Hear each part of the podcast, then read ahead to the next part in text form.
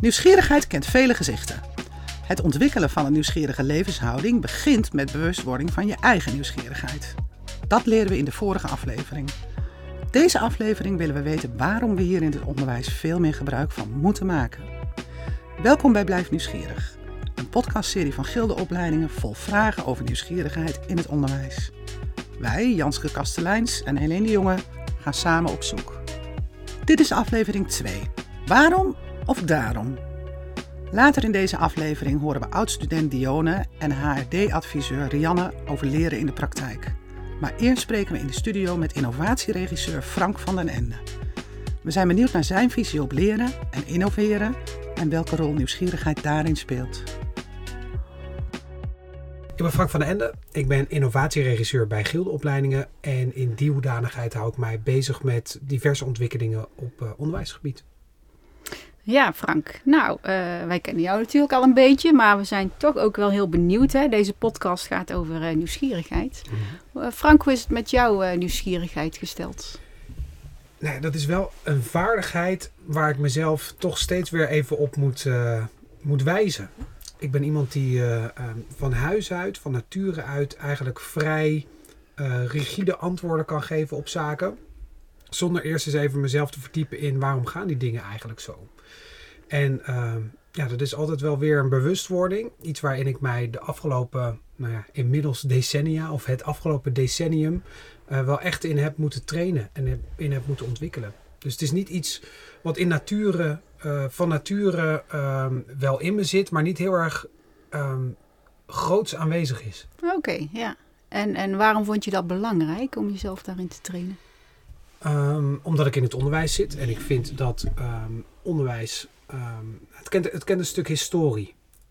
ik ben vanaf mijn achttiende al docent uh, in het onderwijs. En ik ben heel erg opgeleid als docent zijnde om uh, mijn leerlingen of mijn studenten vooral maar te laten doen uh, wat ik ze opleg, zeg maar. Dus ik heb conservatorium gedaan met muziekdocent. Vanuit het conservatorium kreeg ik ook heel erg mee. Um, jij bent de inspirator. Jij moet ervoor zorgen dat uh, die leerlingen aan het muziek maken gaan. En op een gegeven moment kwam ik tot de realisatie dat dat niet de juiste aanpak was. Uh, en ben ik voor mezelf gaan zoeken waar dat vooral in zat. En toen vond ik dus voor mezelf heel erg uit dat dat vooral kwam omdat ik vond dat uh, ik zelf te veel bezig was met mijn studenten, mijn leerlingen op te leggen wat ik van ze verwachtte. En uh, ben ik op zoek gegaan naar een manier waar ik dat beter in kon stimuleren. En toen werd nieuwsgierigheid steeds belangrijker. Dus um, ik vond, we moeten de nieuwsgierigheid bij leerlingen veel meer gaan stimuleren. Waarom zou ik met muziek bezig willen zijn? Of waarom zou ik met mijn eigen ontwikkeling eigenlijk bezig willen zijn? Um, dus in het onderwijs en in het onderwijs dat ik verzorg en ontwerp, hou ik daar heel veel rekening mee. Maar als ik kritisch naar mezelf kijk, denk ik dat ik het in mijn eigen leven nog veel meer zou kunnen implementeren. Mijn eigen nieuwsgierigheid. Want dat is waar je net naar vroeg mm. eigenlijk. Wat is voor jou dan nieuwsgierigheid? Nou, waar het voor mij vooral, uh, uh, waarin ik vind dat het niet voorkomt, hè, uh, is wanneer ik bijvoorbeeld één op één gesprekken met mensen voer. Dan merk ik bij mezelf nog dat ik te veel vanuit mijn eigen blik zit te kijken en te weinig mezelf verplaats in um, de gedachten van de anderen, nieuwsgierig ben naar de beweegreden van de ander. Dat is echt een vaardigheid die ik bij mezelf aan het trainen ben en um, dat gewoon echt tijd nodig heeft, zeg maar. Dus ja, nieuwsgierig in de, de meer oervorm, denk ik wel. Uh, in de zin van uh, weten waarom dingen gaan zoals ze gaan. En vooral voor mezelf. Dus misschien ben ik meer ego-schierig. ik maak er maar even een woord van. Um, in plaats van dat ik vooral sociaal nieuwsgierig ben. Hmm. Dus ik mag iets ja, groeien in het socio-schierig. Nou, socio ja, ja, zeker. Frank trapt af met een reflectie op zijn eigen nieuwsgierigheid. Hoe kijkt hij met al zijn onderwijservaring aan tegen de nieuwsgierigheid van studenten? Nou, dan zou ik toch eerst willen starten uh, bij de nieuwsgierigheid van de docenten. Ja. Want volgens mij start het daarmee um, en maken wij daarmee studenten ook nieuwsgierig. Um, even terug, terug in de tijd. Ik uh, was uh, een jaar of zes, zeven geleden practor activerende didactiek bij het Summa College. En uh, een practoraat, voor sommige mensen wellicht niet bekend, maar dat is de lectoraatversie van het, van het MBO eigenlijk. En daarin doe je praktijkgericht onderzoek naar een bepaald onderwerp. En wij deden praktijkgericht onderzoek naar activerende didactiek. Met het doel om studenten meer actief te betrekken bij het onderwijs. Mhm. En docenten ook meer bewust te maken van het actief betrekken van studenten bij onderwijs. En wat mij heel erg opviel was uh, in die hele practoratenbeweging ging het heel erg over wetenschappelijk onderzoek doen. Dus praktijkgericht onderzoek. Het moet wel gevalideerd zijn, het moet dit, het moet dat. Heel erg uh, uh, vanuit de meer universitaire benadering van wat onderzoek doen is. Dus de wetenschappelijke benadering van wat onderzoek doen is. En uh, ik zag in mijn omgeving allerlei docenten die ja, zich wel lieten inspireren door wetenschappelijke literatuur, maar niet zozeer zelf, uh, zichzelf motiveerden om op die manier naar onderwijs te gaan kijken. En wat ik ook vond, is dat ik, ik las natuurlijk ook heel veel. Ik heb zelf uh, onderwijswetenschappen gestudeerd uh, naast mijn, nadat ik mijn conservatorium had afgerond. En um, wat mij heel erg opviel was, het is allemaal ja, als ik wil dat actief leren wordt gestimuleerd, dan kan ik heel veel literatuur vinden. Als ik wil dat uh, klassikaal onderwijs wordt gestimuleerd, kan ik heel veel literatuur vinden. Ofwel, uh, wat is nou de waarheid? Welke richting ik ook opga, overal is wel een waarheid te vinden. En volgens mij zit het hem vooral in dat inspireren. En niet zozeer in dat wetenschappelijk onderzoek doen, maar in nieuwsgierig zijn naar wat er allemaal in de wereld te halen is. En daar dan je eigen draai aan te geven. En um, dat hebben we vanuit het pactoraat ook heel erg proberen te stimuleren. Meer nieuwsgierigheid, meer denken vanuit um, wat what's in it for me? Wat kan ik hiermee? Um, om vervolgens ook die slag naar de studenten toe te maken. En jij hebt het vaak over ook uh, met name de onderzoekende houding. Hè? Dat zet jij ook graag uh, in perspectief naast uh, onderzoek. Daar mm-hmm. zeg je nou ook iets over. Hoe, hoe doe jij dat als innovatieregisseur? Dat uh, aanwakkeren van die nieuwsgierigheid. Ik hoor je eigenlijk ook zeggen, uh, ja, ik zou mensen willen inspireren. En dan vooral ook zelf na willen laten denken van wat, wat is er te koop, maar wat, wat, wat wil en doe ik daar dan vervolgens mee? Ja. Nou ja, kijk, uh, ik denk dat deze podcast daar een voorbeeld van is. Mm-hmm. Um, wat we proberen te doen vanuit het Innovatielab, het Gilde Innovatielab, is vooral mensen faciliteren om hun eigen zoektocht te gaan doen. Um, en daar dan een product uit opleveren die andere mensen weer nieuwsgierig maakt om daar ook mee aan de slag te gaan. Um, een voorbeeld is deze podcast. Een ander voorbeeld is bijvoorbeeld um, het Gilde Leerlab, waarin we vooral veel verschillende studies proberen samen te pakken en vanuit die nieuwsgierigheid naar elkaar proberen verschillende zaken op te leveren. Er zijn docenten bezig met uh, virtual reality. Kijk, er is van alles en nog wat uh, wat gedaan kan worden. Alleen het begint bij de nieuwsgierigheid van die ene docent. En de opdracht die we dan eigenlijk geven is: probeer iets neer te zetten waardoor andere mensen ook nieuwsgierig worden van hoe zij dit in hun eigen onderwijs kunnen implementeren. Dus dat is hoe we vanuit het innovatielab werken naar docenten toe en naar de organisatie toe. Als je mij vraagt hoe doe je dat met studenten, dan zit hem dat vooral in um, het werken met. Uh, ik zeg altijd, wij maken de kleurplaat. Uh, dus wij geven de kaders aan waarbinnen je kan opereren, maar je mag hem zelf inkleuren. Dus je mag zelf kiezen met welke kleurtjes je de kleurplaat wil inkleuren. We noemen dat open-ended challenges. Dus je krijgt een uitdaging met een open einde. Een mooi voorbeeld is hoe we dat bij de studenten van Gilde International nu bijvoorbeeld doen. Uh, we zeggen, jullie gaan in de week van uh, dan tot dan gaan jullie op reis. Uh, jullie mogen zelf bepalen waar we naartoe gaan, wat we daar gaan doen. Maar jullie moeten wel deze leeruitkomsten aantonen. Dus ze gaan zelf heel erg op een onderzoekende manier, met een onderzoekende houding kijken. We hebben dit budget, waar kunnen we naartoe? Uh, wat voor activiteiten kunnen we daar ondernemen? Hoe kunnen we dan aantonen dat we wat geleerd hebben? Dus op zo'n manier proberen we dat te stimuleren. En hoe pakt dat uit? Uh... Ja, dat, dat pakt heel divers uit. Want mm-hmm. je hebt te maken met uh, studenten. En dan refereer ik weer even terug naar um, het pactoraatschap bij Summa. Daar hebben we een vijf-fase model van actief leren uh, geformuleerd. Waarin fase 1, 2 eigenlijk de consumerende, reproducerende student is. En je merkt dat uh, ook vanuit de opgave die het voortgezet onderwijs heeft. Dus dit is, dit is geen kwalificering, maar heel veel leerlingen zitten nog in die fase 1, 2, dus dat consumeren, reproduceren. Soms zitten ze in fase 3, dan gaat het er vooral om dat een leerling ook zelf actief op zoek gaat naar kennis. uh, maar dat uh, reproduceert op een manier zoals de docent dat verlangt. Um, en als we kijken naar de opdracht van het MBO, dan moeten we ze in fase 4, 5 krijgen. Actief zelf op zoek naar informatie, maar die ook actief verwerken en anderen overtuigen waarom jouw uh, informatie de juiste is. Want als beginnend beroepsbeoefenaar ga je met collega's in uh, in, in, in discussie soms. En moet je kunnen onderbouwen waarom de dingen die jij doet de juiste dingen zijn. En wat je merkt is dat dat een groei is die een student moet doormaken van fase 1-2 naar fase 4-5. En bij de een gaat dat een stuk sneller dan bij de ander. En dat betekent dat je dus ook heel veel aandacht moet besteden aan de persoonlijke ontwikkeling van die student. En hoe die van die fase 1-2 naar die fase 4-5 komt. En dat kun je alleen maar doen door te reflecteren en die nieuwsgierigheid bij de studenten stimuleren. Waarom doen we dit op deze manier en waarom werkt dat voor mij op deze manier wel of niet? Ja.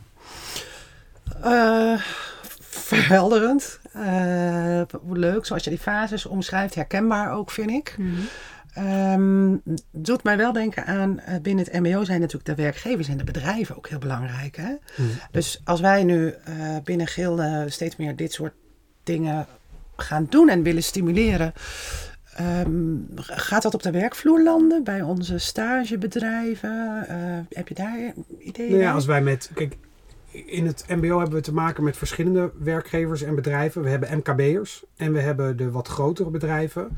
De MKB'ers zijn, uh, als je daarmee spreekt, zijn die vooral heel erg uh, gebaat bij zo snel mogelijk mensen op de vloer die komen helpen, uitvoeren. Uh, en na vijf jaar zeggen ze, oh we hebben weer iemand anders nodig, want de vaardigheden die we nu hebben, die passen niet meer bij de vraag die we nu krijgen, dus we moeten weer doorontwikkelen. Nou, dat wordt heel vaak wel opgevangen door de ontwikkeling in het bedrijf en dat studenten meegroeien in de ontwikkeling in dat bedrijf, zeg maar. Als je gaat praten met de grote spelers op de markt, Noem bijvoorbeeld een ASML of eh, eh, DSV, grote vervoerder hier in de regio. Uh, andere grote bedrijven, die zeggen eigenlijk allemaal: wij willen studenten die vaardigheden ontwikkeld hebben, zoals nieuwsgierigheid, zichzelf ontwikkelen, kritisch denken, computational thinking, meer die, die 21st century skills. Hè. Uh, zijn nu een beetje uit de gratie om, om ze zo te benoemen. We zitten inmiddels al midden in de 21st century. Hè? Maar het gaat vooral omdat je dat niet als een soort collectief gaat bekijken, maar meer gaat kijken hey, hoe kunnen we die verschillende elementen uh, uh, op, op diverse manieren bij verschillende beroepsbeoefenaars stimuleren. Daar zeggen die grote bedrijven van: wij willen dat soort mensen binnen hebben, want denk bijvoorbeeld aan, aan een ASML die hebben om de twee jaar nieuwe apparatuur staan. En die student die moet daarin mee kunnen in plaats van dat ze leren hoe een bepaald apparaat werkt. En in het MBO zijn we soms nog wel eens geneigd om heel erg naar dat MKB te luisteren en uh, heel snel mensen op te leveren die een soort trucje kunnen, hè, dus die door een soort hoepeltje heen kunnen springen. Terwijl op de lange termijn heeft zowel dat bedrijf als de student daar weinig aan. Want die student die moet zichzelf door kunnen blijven ontwikkelen ja. in een ontzettend snel veranderende maatschappij. Studenten toerusten dus voor de langere termijn. Hoe ziet Frank zijn rol hierin als innovatieregisseur? Mijn rol is om de teams bewust te maken dat dit speelt. Want het eigenaarschap over onderwijs en het onderwijs dat wordt gegeven ligt bij de onderwijsteams. Dus dat betekent dat we vooral heel erg naar dat fundament moeten kijken van hoe organiseren wij ons onderwijs in die driehoek. Dus kijkend naar de student, hoe die binnenkomt en hoe we hem af willen leveren. Uh, kijkend naar het bedrijfsleven, wat daar de vraag is, maar ook naar de lange termijn. Dus niet alleen naar 1, 2, 3, 4 jaar, maar ook 20 jaar hè, als een student in een bepaald beroep zit. Maar ook naar onszelf. Waar zitten onze eigen krachten nou eigenlijk? En die nieuwsgierigheid naar uh, uh, binnen een team en kijken welke krachten hebben wij nou eigenlijk allemaal in ons team zitten en hoe kunnen we die zo goed mogelijk inzetten. Ook dat, dat vind ik ook een rol van mij om te stimuleren. Want wat je nu ziet is dat er heel veel docenten een soort schapen met vijf poten zijn. Hè. Ze moeten en trajectbegeleider zijn, en vakexpert, en coach, en dit en dat. Terwijl, ja, ik ben het niet allemaal. Mm. Dus ik kan me voorstellen dat ook niet, uh, als ik ook naar heel veel onderwijs kijk, hè, niet alleen bij gildeopleidingen, maar ook daarbuiten. Uh, het biedt heel veel rust om met elkaar te, uh, vast te leggen wat voor verschillende rollen er zijn en hoe je die gaat inzetten bij welke persoon.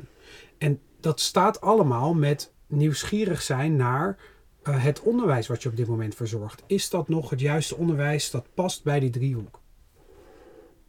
En indirect hoor ik ook zeggen, nieuwsgierig zijn naar elkaar. Je bent, Ja, je bent niet absoluut. dat schaap met die vijf poten, Ja. maar je bent samen een Ja. collectief wat hopelijk heel mooi onderwijs Nou, het grappige is wel, Ja, ja, wij, eh, ehm, voor, ik, ik ik ben ook nog werkzaam voor de Educational Design Expedition, Mhm. hè, waarmee we heel veel onderwijsteams ondersteunen in het herontwerp van hun onderwijs. En een van de eerste vragen die wij altijd stellen is, wat is leren? En dan mag Mhm. iedereen een tekening maken van hoe zij leren zien. En dat is heel bijzonder, maar daar hebben nou ja, van, de, van de honderden teams die we nu getraind hebben, hebben mensen het daar nog nooit met elkaar over gehad. Terwijl dat je core business is, leren. Dus die nieuwsgierigheid naar de core business, naar hoe ook iedereen daar eigenlijk in de wedstrijd zit, daar wordt weinig tot geen aandacht aan besteed. En dan zie je ineens lampjes aangaan en van, oh jij ziet het als een, als een, een vat wat je leeggiet in een hoofd. Dat verklaart waarom jij het onderwijs verzorgt zoals je dat doet. Ja. Jij ziet het als een bloem die groeit met weer, wind en zon en weet ik het dan. Dat verklaart waarom je doet wat je doet. En dan ga je met elkaar kijken hoe je die puzzel het beste kan leggen. Het fundament is vooral ook zien wat voor puzzelstukken je hebt waar je Mhm. de puzzel mee moet gaan leggen. En wat we nu heel vaak doen is gewoon in een rijdende trein stappen. Mhm. Ehm, en die trein maar laten doordenderen en de waan van de dag over laten nemen. Zonder dat we eigenlijk teruggaan naar het concept van een trein eigenlijk is. Mm. Dus ehm, ehm, misschien wil je een, een, een hoge snelheidstrein bouwen. Misschien wil je een, een, een boemeltje bouwen. Misschien wil je eh, helemaal geen trein. Maar ben je veel meer gebaat bij allemaal losse auto's die, die, die een ander parcours afleggen. Dus het teruggaan naar het waarom. ehm, het teruggaan naar eh, het, meer, het meer menselijke aspect of zo. Ik merk dat het heel vaak heel erg geïndustrialiseerd wordt wat we Mm. doen. Hè? Heel Mm. erg, eh, eh, ja, het klinkt heel naar, maar ja, iets komt binnen en dat gaan we, daar gaan we dingen mee doen en dan gaat het weer naar buiten, zeg maar. Weet je, zo, zo wordt het En dan kunnen we bijna voorspellen wat eruit komt. En dan, we gaan uit van het, de gemiddelde student, hè, Ja. die natuurlijk niet bestaat. Eh, dan gaan we personaliseerd, gepersonaliseerd onderwijs aanbieden, maar dan gaan we nog steeds uit van die gemiddelde student. En dan gaan we gepersonaliseerd leren aanbieden, omdat iemand anders vindt dat wij dat moeten doen. Terwijl, ga eerst eens met elkaar terug naar de essentie van wat onderwijs voor jou is, om vervolgens ehm, te bepalen of gepersonaliseerd leren voor jullie het beste is en in welke vorm dat dan het beste is. Dus ja, het nieuwsgierig zijn naar het doen wat we doen, dat is wel echt iets waar ik, dat vind ik eigenlijk teruggaan naar het fundament en Ja. dat fundament dan ook echt wel stevige body geven. Ja. Ja. En je noemt, eh, we hebben het vaak over de gemiddelde student. Hebben we het in onderwijsland ook vaak over de gemiddelde docent, denk je? In, Zeker, zeker. Als je kijkt naar de docentenopleidingen, eh, die worden allemaal, eh, de docenten worden allemaal als gemiddelde docenten afgeleverd. En ehm, iedereen moet alles een beetje kunnen. Ehm, de ontwikkeling die we nu wel zien, eh, ik mag de PDG mede hervormgeven, hè, het pedagogisch didactisch getuigschrift. Ik merk ook dat bij docentenopleidingen er wel wat veranderingen gaande zijn. Waarbij we eh, echt wel aan het kijken zijn of we meer een profielen kunnen gaan opleiden. Dus ja, je hebt een stevige basis mhm. eh, waar, waarvan je van elk profiel iets weet. Maar als jij eh, vaardiger bent als vakexpert, omdat je mooie verhalen wil vertellen, heel erg geboeid bent vanuit een bepaald vak, waarom je dat vak ook bent gaan geven, dan moet je vooral ook die richting, moet je jezelf weer gaan specialiseren. Zodat je ook jouw eh, eh, bevlogenheid op een juiste manier kan gaan overbrengen naar studenten. Als je juist meer generiek bent en meer in die coach in de hoek wil zitten, dan zou je je daar juist weer meer in moeten stimuleren. We kunnen niet van iedereen verwachten dat ze alle rollen op zich kunnen pakken. En dat begint al bij de docentenopleiding, de bewustwording daarvan.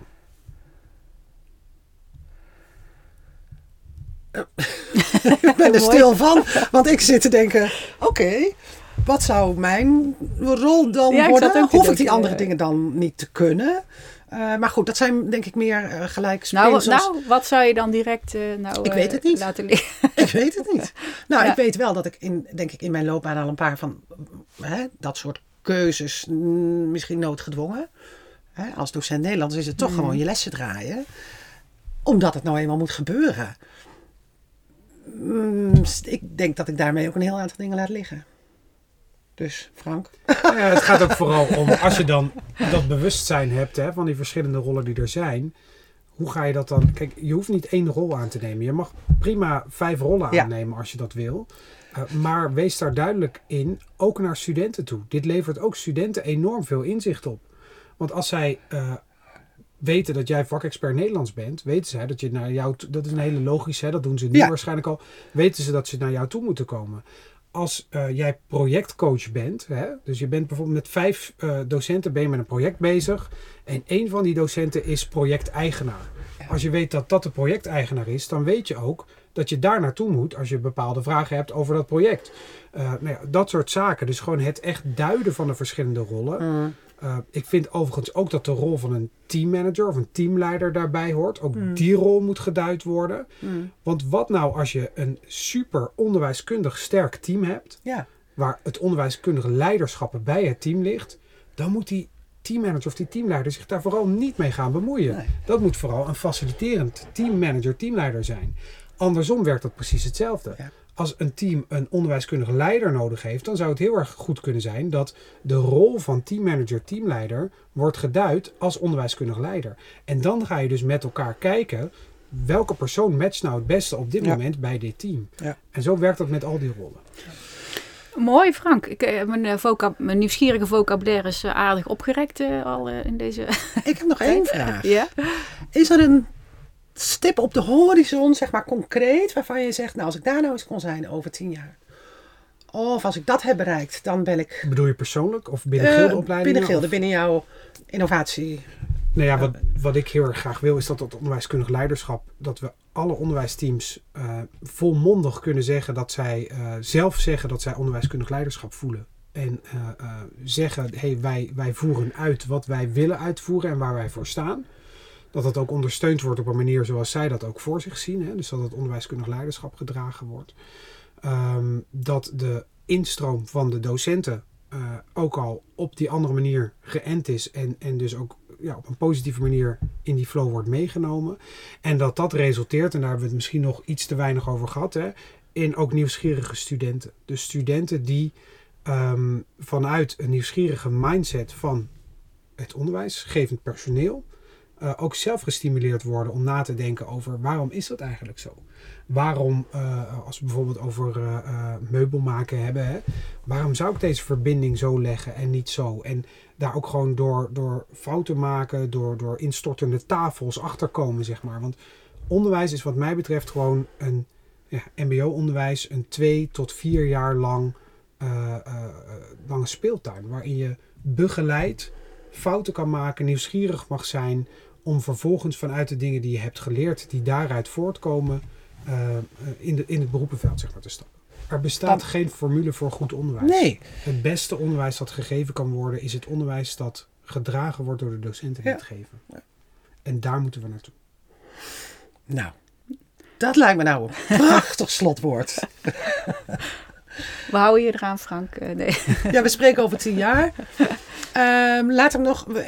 Dankjewel, Frank. Dankjewel Frank, Geen dat dank. je eh, naar de studio wilde komen. Zeker. Het was een leuk gesprek. Geen dank. Tot zover het gesprek met Frank over nieuwsgierigheid in het onderwijs binnen de driehoek student, onderwijsteam en bedrijfsleven. In de studio praten we hierover verder met de recent gediplomeerde Dionne Schouten. Aan tafel zit ook Rianne Derks, HRD-adviseur bij Vincent van Gogh. Een GGZ-instelling waar wij als school nauw mee samenwerken.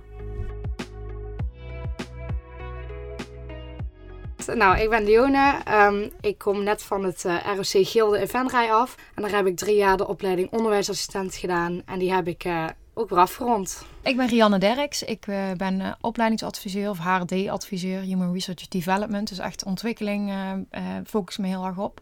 Bij Vincent van Gogh, onderdeel van de Vigo-groep ehm, in, in. Vincent van Gogh biedt ons de nodige stageplekken in het maatschappelijk en sociale werk. We zijn benieuwd hoe Rianne aankijkt tegen de nieuwsgierigheid van stagiaires die bij hen de praktijk instappen. Vaak als ze binnenkomen is alles heel erg nieuw. Hè? Ehm, eh, dat we hebben over stagiairs, maar dat zijn ook zeker nieuwe medewerkers. En het daarvoor openstaan, zeg maar, voor, het, ehm, eh, voor dat, die nieuwsgierigheid is denk ik al wel echt een stap van... eh, ehm, wat we merken bij een team, en dat is ook een zorginnovatiecentrum, eh de LBV bij ons, eh, die heel veel stagiaires heeft. En dat geeft een andere dynamiek. Ehm, Er zijn heel veel nieuwe mensen die in één keer binnenkomen, nieuwe gezichten. Ehm, stagiaires die, eh, die toch dingen zien en zich verwonderen.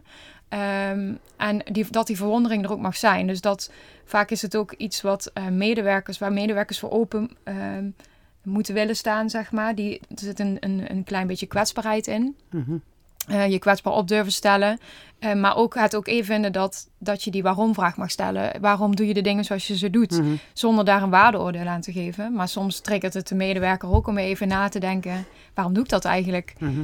Um, maar ook stagiaires niet een heel, um, ja, een heel uh, boekwerk meegeven aan... dit is onze inwerk, zo ziet jouw inwerktijd eruit. Maar laat ze zelf maar ontdekken. Um, een mooi voorbeeld vind ik altijd wel als stagiaires de afdeling opkomen... en die uh, zeggen dan, van, uh, dan zeggen we van ga maar even eerst 10 minuten rondje lopen. En kom dan maar even terug en, ga, en dan wat, wat is je opgevallen? In plaats van, uh, nou hier heb je een blaadje en dan ga maar zoeken waar de noodknop zit. Maar dat het zelf opvalt en dat je zelf wordt getriggerd van waarom zit die noodknop daar? En wat moet ik eigenlijk in die eerste paar dagen weten om mijn stage goed door te kunnen komen? En de rest volgt vanzelf wel. Um, en ik, volgens mij zit daar ook een stukje het, triggeren van nieuwsgierigheid. De vraag mogen stellen, um, er zelf achter komen wat je nog niet weet, zeg maar. Ik denk dat daar echt wel, uh, ja, daar, daar heb je zeg maar samen in een team en die dynamiek volgens mij een hele grote rol samen om dat te triggeren. Dus ja, dat, mooi. Ja. Ja. nou trigger je mij direct. Uh, zou jij uh, durven spreken in, in jullie setting van uh, leer slash werkklimaat? Dat dat al één is geworden, zeg maar. Hè, dus dat iedereen lerend is en niet alleen de, de nieuwe werknemer of de stagiaire die binnenkomt. Ja, ja vind ik lastig om antwoord op te geven. Um, ik denk dat we heel erg openstaan om in ieder geval ook um, um, potentiële medewerkers, zeg maar, mm -hmm. of, of stagiaires, leerlingen, om die onze kennis over te dragen. Om daar zelf echt wel, want ik denk dat uh, werken in de zorg, maar ook zeker werken binnen de geestelijke gezondheidszorg vraagt meteen dat je ook moet reflecteren op jezelf, want je bent zelf het middel. Um, ja, dat is niet uh, de bloeddrukmeter, dat ben je zelf. Uh, dus ik denk dat dat wel vraagt dat je uh, dat dat automatisch wel een beetje in zit, stukje reflectie, het, het continu blijven leren. En als organisatie durf ik zeker wel te zeggen dat we daar ja, dat we innovatief zijn en heel uh, echt wel ver vooruit kijken, proberen te kijken naar wat komt er op ons af. En dat vraagt ook iets van je medewerkers. Um, uh, ik denk wel dat we daar in verschillende fases zitten. Ja, absoluut. En dat dat in ontwikkeling is. En afhankelijk van heel veel factoren of daar, um, hoe ver een team daarin is. Je hoort tegenwoordig vaak zeggen van... goh, we hebben dadelijk niet meer uh, mensen nodig die... Uh, beschikken over heel veel kennis. Maar een hele belangrijke vaardigheid gaat worden het oplossen van problemen. En het, en het in een team samen dingen analyseren en oplossen. Um, Zie je dat in, in jullie beroepsgroep ook? Of zeg je nou, dat is dan misschien iets meer voor de, in, binnen de techniek? Of... Um... Dat, dat dus toch, uh, wat, wat, uh, misschien is het ook een beetje de factor kennis die losgelaten wordt. En dat er toch veel meer gefocust wordt op een aantal vaardigheden uh, die je moet hebben om te kunnen functioneren in een complexe omgeving. Um... Uh, ik denk dat, uh, in ieder geval bij ons wat ik merk, is dat het een het ander. Ik denk dat het een aanvulling ook is. Dus dat het inderdaad uh, dat nog meer vaardigheden vraagt. Want we merken ook dat er echt wel een bepaalde, het kennisniveau, zeg maar somatische kennis, wordt juist bij ons nog meer gevraagd. De complexiteit van rondom cliënten wordt, wordt alleen maar ernstiger. ernstiger complexer. complexer. En dat is op alle vlakken, dus klinisch, maar ook zeker ambulant. Dus ik denk dat er op meerdere vlakken wel ook misschien uh, niet per se meer, soms meer, maar ook andere kennis wordt gevraagd. Of aanvullende kennis. Um, kan ook zijn in de vorm van een andere functiemix, dat je op die manier gaat kijken. Dus dat, dat je het niet alleen maar in één persoon inderdaad gaat stoppen, ja. maar veel kritischer bent. Ook in de huidige arbeidsmarkt ben je daartoe gedwongen. Maar dat je, dat je ook kijkt naar uh, de functiemix uh, en dat je op die manier de kennis bij elkaar krijgt. En inderdaad de vaardigheden, ja, die, die zijn denk ik best wel uh, veranderd ook. Of die, die, die worden anders. Ja, dat, wat je zegt, ja, dat denk ik ook zeker wel. Uh, maar daarin ook wel heel erg aandacht hebben voor um, waar, waar zet je medewerker zeg maar in dat hij zich wel uh, happy voelt. Ja, ja dat is, uh, happy is misschien niet het goede woord. Dat is misschien... dat, competent? Dat, ja, competent en, en uh, waar die, waar die op zijn plek is. En um, dat doen we niet alleen bij de cliënten of bij stagiairs en leerlingen. Maar dat is denk ik juist net zo belangrijk bij onze zittende pro professional. Om daar ook eh, heel erg aanvo- aandacht voor te hebben. En dat ze aanvullend aan elkaar zijn en in teamverband werken. Mhm. En op die manier elkaar aanvullen. Ja, En, eh, Herken je, oh ja, Ja. ja. hetzelfde misschien waar. Herken jij dat, Dione, van als je echt je goede plek vindt, hè, dat je dan tot kracht komt als nieuwe werknemer of stagiair of net wel. eh, Ja, heel erg. ja? Ik heb al verschillende plekken gezien, natuurlijk door stages, door gewoon op bezoek gaan bij instellingen en werken. Ehm, en het, is een mix van een klik hebben met, met de plek, maar ook een klik hebben met je begeleider. Ehm, en ja, het is gewoon heel verschillend. Eh, je, je zou zeggen, als je in het onderwijs stage loopt, is overal een beetje hetzelfde, maar dat is dus echt totaal niet. Mhm. Ehm, ik heb gemerkt wel dat als je als student meteen binnenkomt en laat zien wie je bent en gaat proberen contact te leggen, dat het makkelijker is ook voor de docenten waar je dan stage loopt om naar jou toe te komen. Maar ehm, het, ja, het is zo, je kunt er eigenlijk geen touw aan vastknopen, want het, het, is, ja, het moet goede plek, goede personen, juiste vibes zijn. En ja, dat, dat is eigenlijk als stagiaire maar een beetje hopen waar je terechtkomt. De wisselwerking met eh, en je collega's en, en, en, en de rol die je krijgt. En, ja, precies. en, En, ook in wat voor onderwijs je terechtkomt. ja. Ik weet nog dat ik eh, zelf een keer op het speciaal basisonderwijsstage moest lopen. En ik dacht van tevoren, echt niet. Mhm. Ik ga niet. En mijn mentor zei toen, ja, ga eens anders één keer kijken. Ga op bezoek, ga praten met die mensen. En als je het dan echt niet wil, dan mag je iets anders. En toen kwam ik daar en ik had natuurlijk een beetje een instelling van, oh, dat is niks voor mij. En die hebben mij zo open ontvangen. En die zeiden ook inderdaad, loop nou eens een keer rond. Eh, Ga eens kijken wat je opvalt. Stel eens vragen. En toen heb ik er eigenlijk twee uur lang eh, alleen maar eh, gesproken met die mensen. En toen dacht ik, wow, dit is echt heel leuk. En die mensen zijn leuk en de plek is leuk. Dus je kunt soms ook echt verrast worden door je eigen ja. niet-wetendheid, zeg maar. Ja. En wat was het dan dat jij binnen twee uur zoveel gaat eh, absorberen als het ware? Dat jij daar jouw brein vol loopt met allerlei nieuwe gedachten. Eh, ik denk dat het bij mij ook heel erg was dat ze mij niet aanspraken als een stagiair. Dus niet neerkijken tot mij, maar echt, jij wordt onze nieuwe collega. Stagiair of niet, jij bent net zoals wij en je hoort er meteen bij. En ehm, wij gaan het samen doen. Dat was voor mij ook heel belangrijk. Dat ze ja, niet mijn hand pakte, en, hè, maar gewoon echt, ze gaven me het gevoel van... Wij gaan het samen doen. Je kunt op mij terugvallen, je kunt op ons terugvallen. Dat was voor mij wel heel belangrijk. Dat was het, het omslagpunt ook wel. Dat was ook vertrouwen. Is dat straalt daaruit, denk ik? Ja, precies. We vertrouwen in jou dat jij dit Ja, en gaat doen. zeker als je als stagiair binnenkomt in een nieuwe organisatie, je bent gewoon onzeker, het is Ja. spannend. En als dan iemand eh, eigenlijk tegen je zegt, goh, laat dat allemaal maar bij de voordeur staan en vanaf nu eh, ben je net zo, ben je een van ons, dan heb je eigenlijk meteen zoiets van, oké, ja, dit gaan we doen. Ja. En dan word je enthousiast en dan word je nieuwsgierig en dan is het eigenlijk alleen maar win-win-win. Wat gebeurt er dan als jij nieuwsgierig wordt? Bij mij was het ook heel erg. ehm, eh, een professional ziet potentie in mij.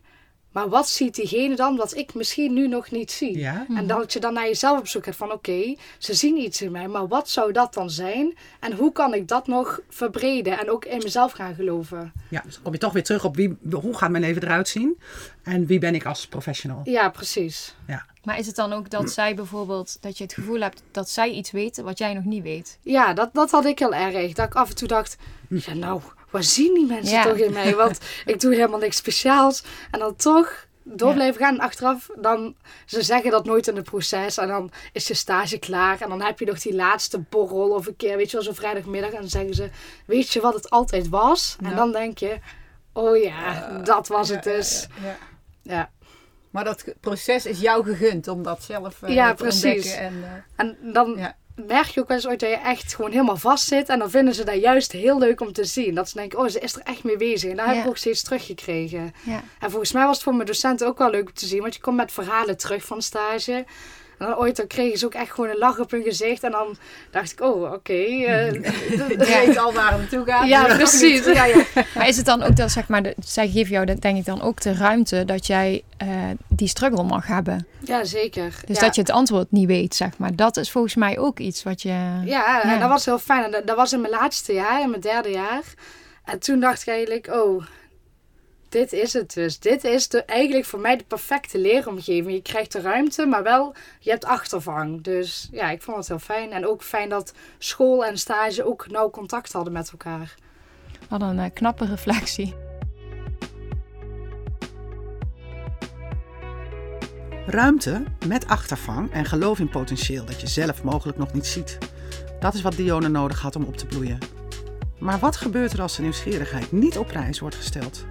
Er zitten immers ook negatieve associaties aan vast, zoals die van onbescheidenheid en van het nieuwsgierig aagje.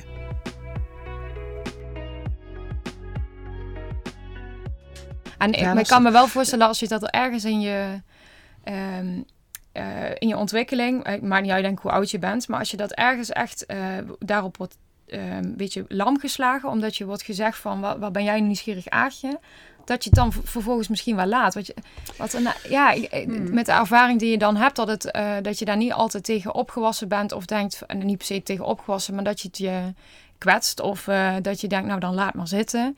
Ehm, ik weet mijn plek wel. Of, eh, en als dat, ja, als dat vaker gebeurt, dat het je dan wel misschien tegenhoudt om, Ja. Hmm. om Ja. die nieuwsgierigheid eh, nog te uiten. Ja, Ja. dat kan nooit heel snel gaan. Ik had dat zelf ook met een stage. Ik had eh, dan met een speciaal basisonderwijs stage afgerond. Daar hebben ze me echt geleerd van... Stel nou die vraag, want ik zie het aan je, je wil. En toen ben ik ergens anders gekomen en daar werd dat juist heel erg afgeketst. Want vaak is het ook, eh, je mag alles weten. Maar als je er een oordeel of een vraag over hebt, dan komt het vaak negatief binnen. En toen ben ik dus ook eerder gestopt met die stage. En toen ben ik weer teruggegaan naar mijn eerste stageplek. En ik kwam daar en die zeiden... Wat is er met jou gebeurd? Zo ben je hier helemaal niet weggegaan bij ons. Want jij was juist heel nieuwsgierig en je wilde heel graag. En nou zit je daar maar en je, je vraagt niks meer. Dus toen is dat proces weer helemaal opnieuw begonnen. En dat kan ooit zo snel gaan. En er hoeft Ja. maar iemand te zijn die iets heel kleins zegt... waarvan die zelf niet eens door heeft... oh, dat was niet zo handig. Maar voor een, in mijn geval, beginnende student... was dat echt heel heftig. Dat ik dacht, wow, wat overkomt mij hier? Dus ik herken dat wel heel goed, ja, wat je zegt. Ja. Ik heb nog een vraag voor jou. Ehm, je had het over nieuwsgierig blijven.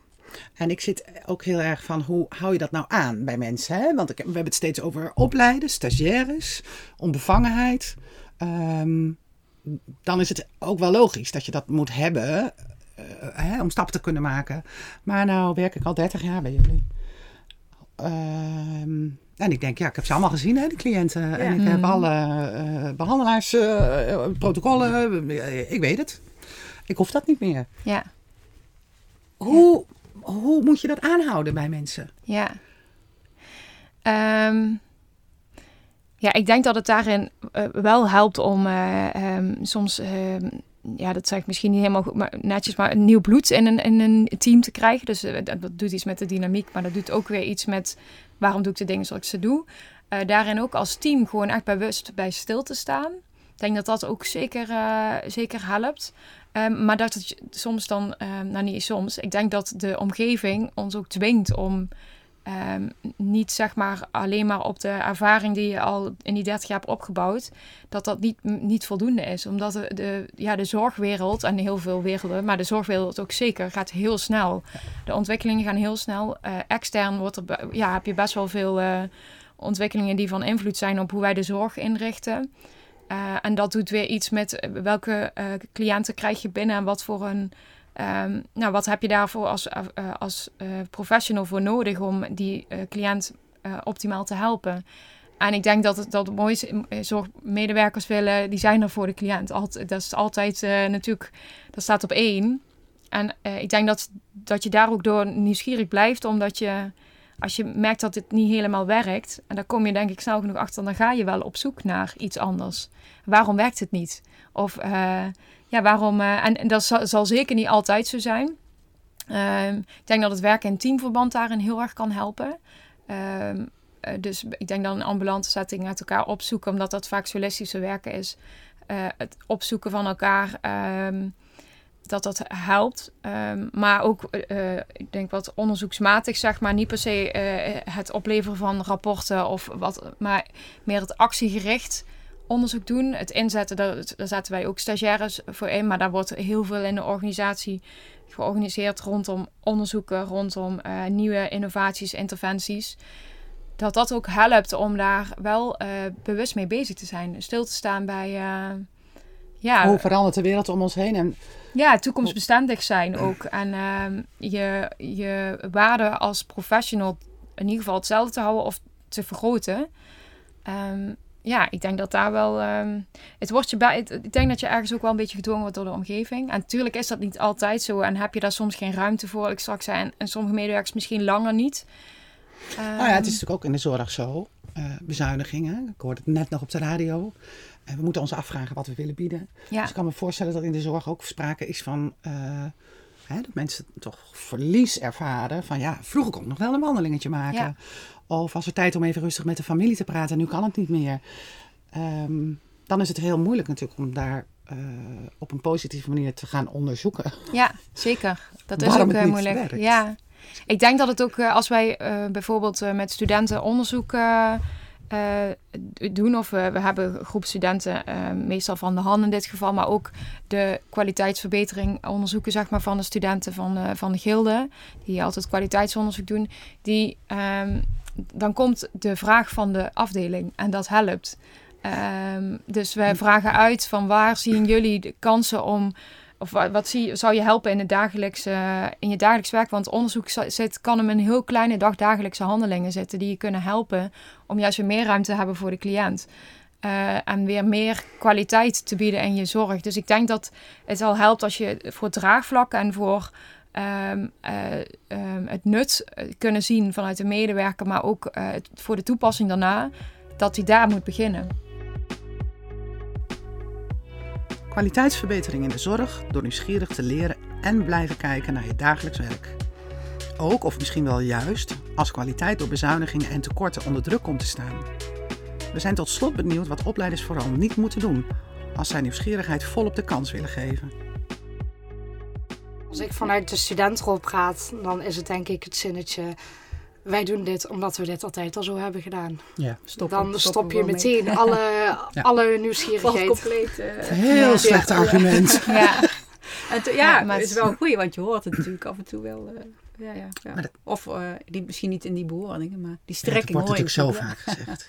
Ja. ja. En daarom ja, is het zo. Ja, Punt. misschien niet zo, zo direct, Ja. maar toch voel je dat als student wel heel feilloos aan. Als er, ook, als je als wel. Oei. Ja, maar je krijgt ooit een reactie van, ja, ja dat, dat weet ik niet, dat doen we al, al heel lang zo. En dat Ja. is eigenlijk hetzelfde, alleen wordt het dan wat zachter gezegd. Mhm. Waarom? Daarom. Ja, Mhm. Nou, Ja. dat vind ik een prachtig antwoord. Dit gaat inderdaad helemaal nergens je moet er over. even over nadenken. ja. Ja. Ja. Marianne, heel erg bedankt dat je er was. Heel fijn dat je vanuit de praktijk eh, dingen kan toelichten. En dan ook weer die slag kan maken naar praktijkopleiders en stagiaires. Eh Dionne, is ja, weer heel erg bedankt dat je er was. We nodigen jou Tot de volgende vaker keer. Tot de volgende keer. Ja, ja, je hebt het super eh, eh, eh, kunnen verwoorden, zeg maar, eh, hoe dat werkt. En ehm, een hele waardevolle En vooral hoe het voor jou werkt. Jij Ja. bent zo knap. Je gener- generaliseert het niet voor iedereen, maar je vertelt Ja, het zo ja, vanuit je eigen Ja. ervaring. En dat inspireert eh, enorm. Ja. graag gedaan. Ja graag gedaan. We voerden twee gesprekken over nieuwsgierigheid in studie en werk. In de studio delen we onze reflecties. Nou Janske, ehm, dat waren weer boeiende gesprekken. Ehm, het treft mij hoe duidelijk eh Dione en Rianne neerzetten dat je de hele vloer nodig hebt om goed op te leiden. Mhm. Ja. En eh, wat ik mooi vond, hè, dus we hebben eerst Dane gesproken, hè, die dan eh, het heeft over leerstudenten vooral hun eigen nieuwsgierige handleiding te schrijven. En dan gaan deze gesprekken toch aanvullend vooral over welke condities je kan scheppen om ook die nieuwsgierigheid toch ook te prikkelen en eh, te triggeren. Ja, klopt. Maar daar moeten we denk ik nog wel weer meer over leren. Gaan we doen. Ja. Dit was aflevering 2 van Blijf Nieuwsgierig. In aflevering 3 spreken we econoom DJ Fouage over nieuwsgierigheid als vorm van menselijk kapitaal. ruim 90%, Ja. geloof 92% van wat je leert, leer je informeel. Leer je door Ja. te doen, door Ja. je collega's. Ja, Helemaal niet op school. Deze podcast werd gemaakt door ons, Janske Kastelijns en Helene de Jonge voor Gildeopleidingen. Eindproductie was in handen van Willem van Vullingsmedia. Speciale dank deze aflevering voor onze gasten. Frank van den Ende, Dione Schouten en Rianne Derks.